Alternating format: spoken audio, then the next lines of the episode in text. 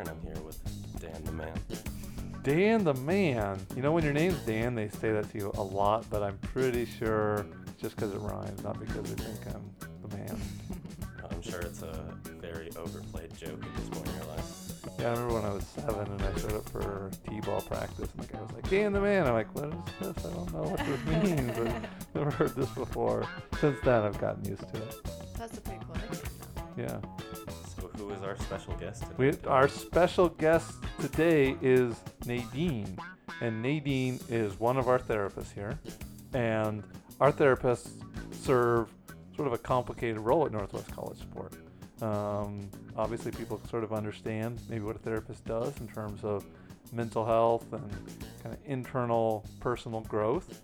Um, at our program, they kind of play a key role in overseeing students' cases and work with families closely. And um, Nadine is a social worker by educational background. Yes. Make sure I got that one right. Yes. We have all sorts of different backgrounds, but I was thinking I still got them all right. Good job. Yeah. And so we're excited to have uh, Nadine in for our staff interview today. Thanks. I'm excited to be here. Welcome to the show. Thanks, Hunter. So, tell us a little bit about yourself, Nadine. Well, um, I've been in northern Idaho for three years now. Three years. Yes. Where'd you move here from? Ohio. See, not California, so it's okay. People get upset. We would get phone calls. We have to, we'd have to have Hunter edit it.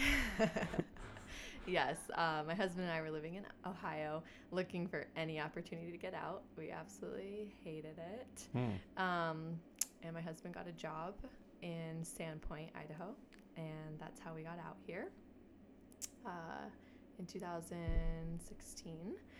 And I started working at a therapeutic boarding school in Bonners Ferry. And um, when that closed down, I moved south and came to Northwest College Support. And it was kind of a cool transition moving towards kind of where the students I was working with at Northwest Academy we're transitioning to. So I was able to kind of follow some of the students this way. It's just been a really cool experience. Northwest College Support, Northwest Academy, a lot of, lot of Northwest. out. Yes. It gets kind of confusing. So, yeah, that's kind of how I got here.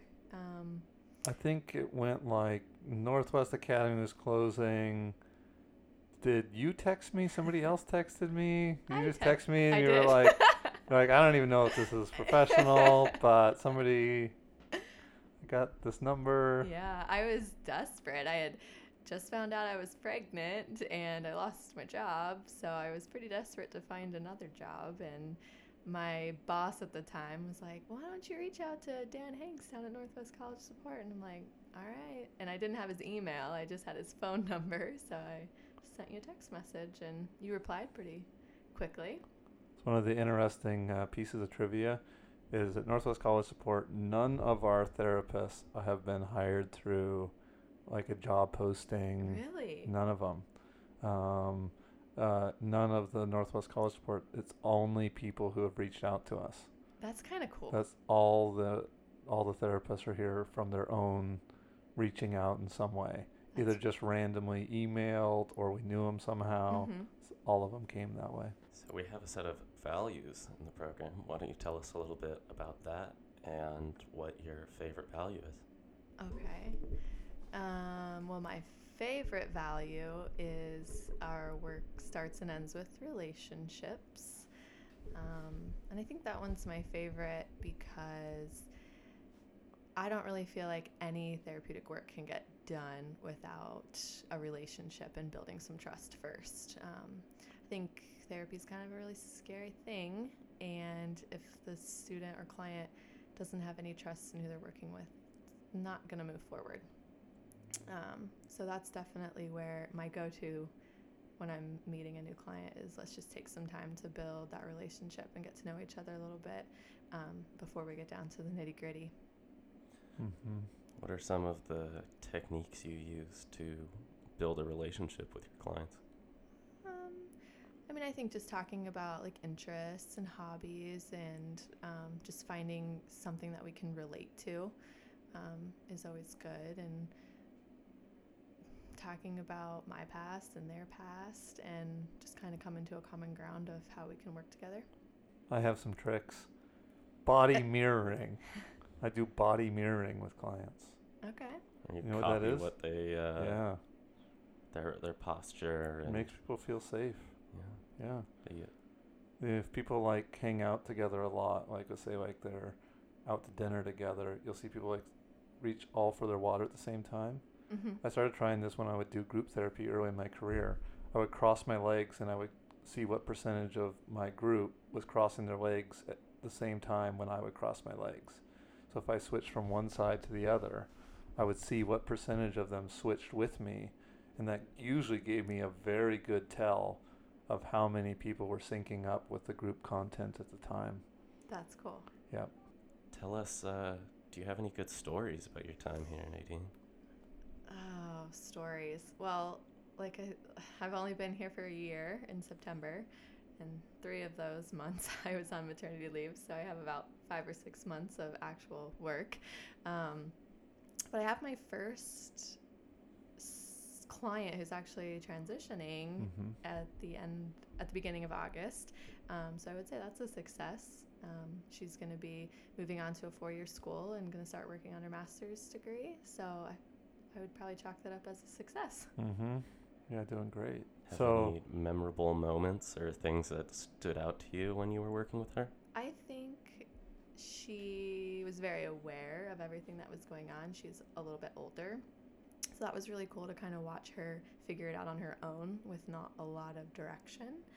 Um, so it was really cool to like point out like, hey, did you realize that you just made this connection? Did you realize that you just figured this out about yourself? And um, watching her grow in that aspect was really cool. And now she knows exactly what she needs to be successful there's no question. Like she knows she needs specific things, and she figured it out all on her own, which is really cool.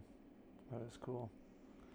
And uh, we were saying before the podcast that the story you were supposed to pick was you were the first person to come back from maternity leave Yes. and come back to work. yeah, I heard that's quite the success around is, here. that's a real success.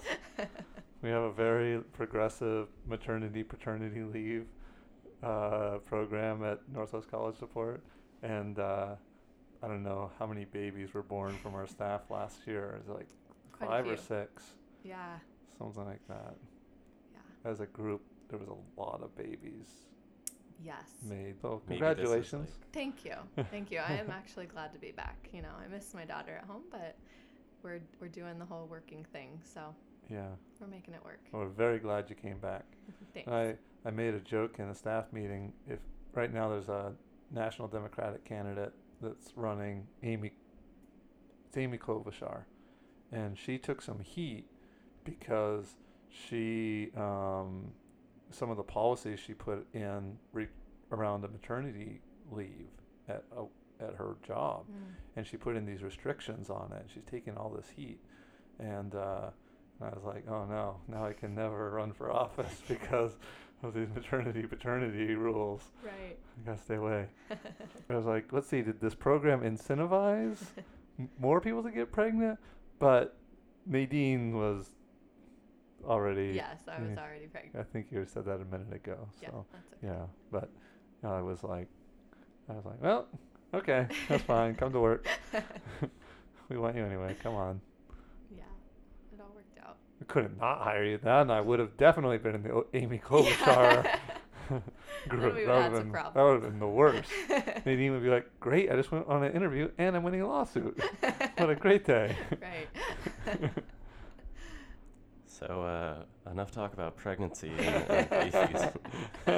so uh, tell us about changes or improvements you would like to see in the mental health industry. I know you said you've been doing therapy for a while, so you probably have a good grip on this. Yeah, and I've worked with all populations, at least a lot of different ones. Um, I started my career out in a low income K through 12 school, um, offering therapy in school, like during school hours, and then kind of moved to the residential world when I came out to Idaho um, and got to see how the other half live and get that support when there's money involved. So I have a real like unrealistic in a perfect world. It would be really cool if some of those low income students could really benefit from some of the services that some of the wealthier students were actually getting such as this program or you know other programs in the area. So i don't know how realistic that is but that would be a hope that we somehow could figure out how to offer a higher level of support to these students before they get out into the real world and they're in their 20s and it's just too late. And um, yeah, does that make sense? Yeah, I, think it does. 20s too late. Oof, I got Not that, that timeline coming up. Yikes. But there's always this kind of like stigma around, you know, if you don't get the support before you're 18, Mhm. you then have this choice to get it or not, you know? In my last program that I worked at, it was all the students were pretty much forced to be there. They were under the age of 18 and their parents just sent them there and they had to figure out how to be there against their will. And then when you move into this population, it's like they're choosing to be here, which is a really cool thing to see, a good shift. Um, but it would be really neat to see that opportunity with the seven, eight, nine year olds who are really having a hard time in elementary school and Mhm. then they really don't get the support that they need until they're 16, 17, 18 years old. So, Yeah, and then I I think it's actually pretty realistic in terms of funding. And my idea goes like this: juvenile detention in Idaho currently uh, costs ten thousand dollars a month per person in juvenile detention, which is wow. about two times the expense of the Yeah. level of program which include of ours, which includes residents and Mhm. tons of staff and tons of therapy. And if you could do that and leverage it when that young person is younger, do the same level of intervention but at a younger age, and save that money later that is now going into the juvenile system.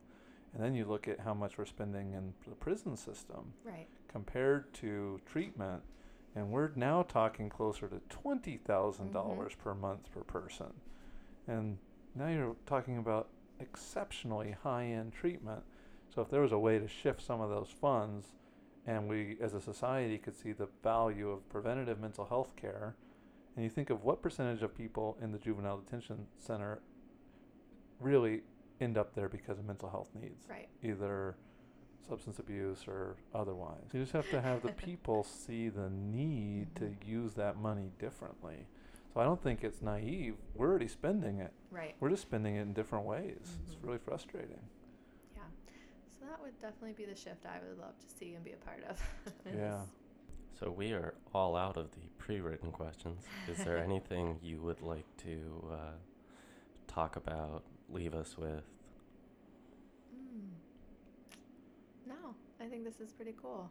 I've never done a podcast before, so first cool experience. First time for everything. Yeah.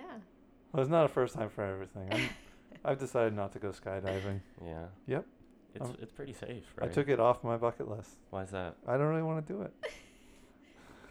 not as appealing anymore? No, I never really wanted to do it. But I was like, I'll skydive someday. And I was like, you know what? No, I'm not. Fair enough. Not a first time for skydiving for Dan. That's okay. Yeah.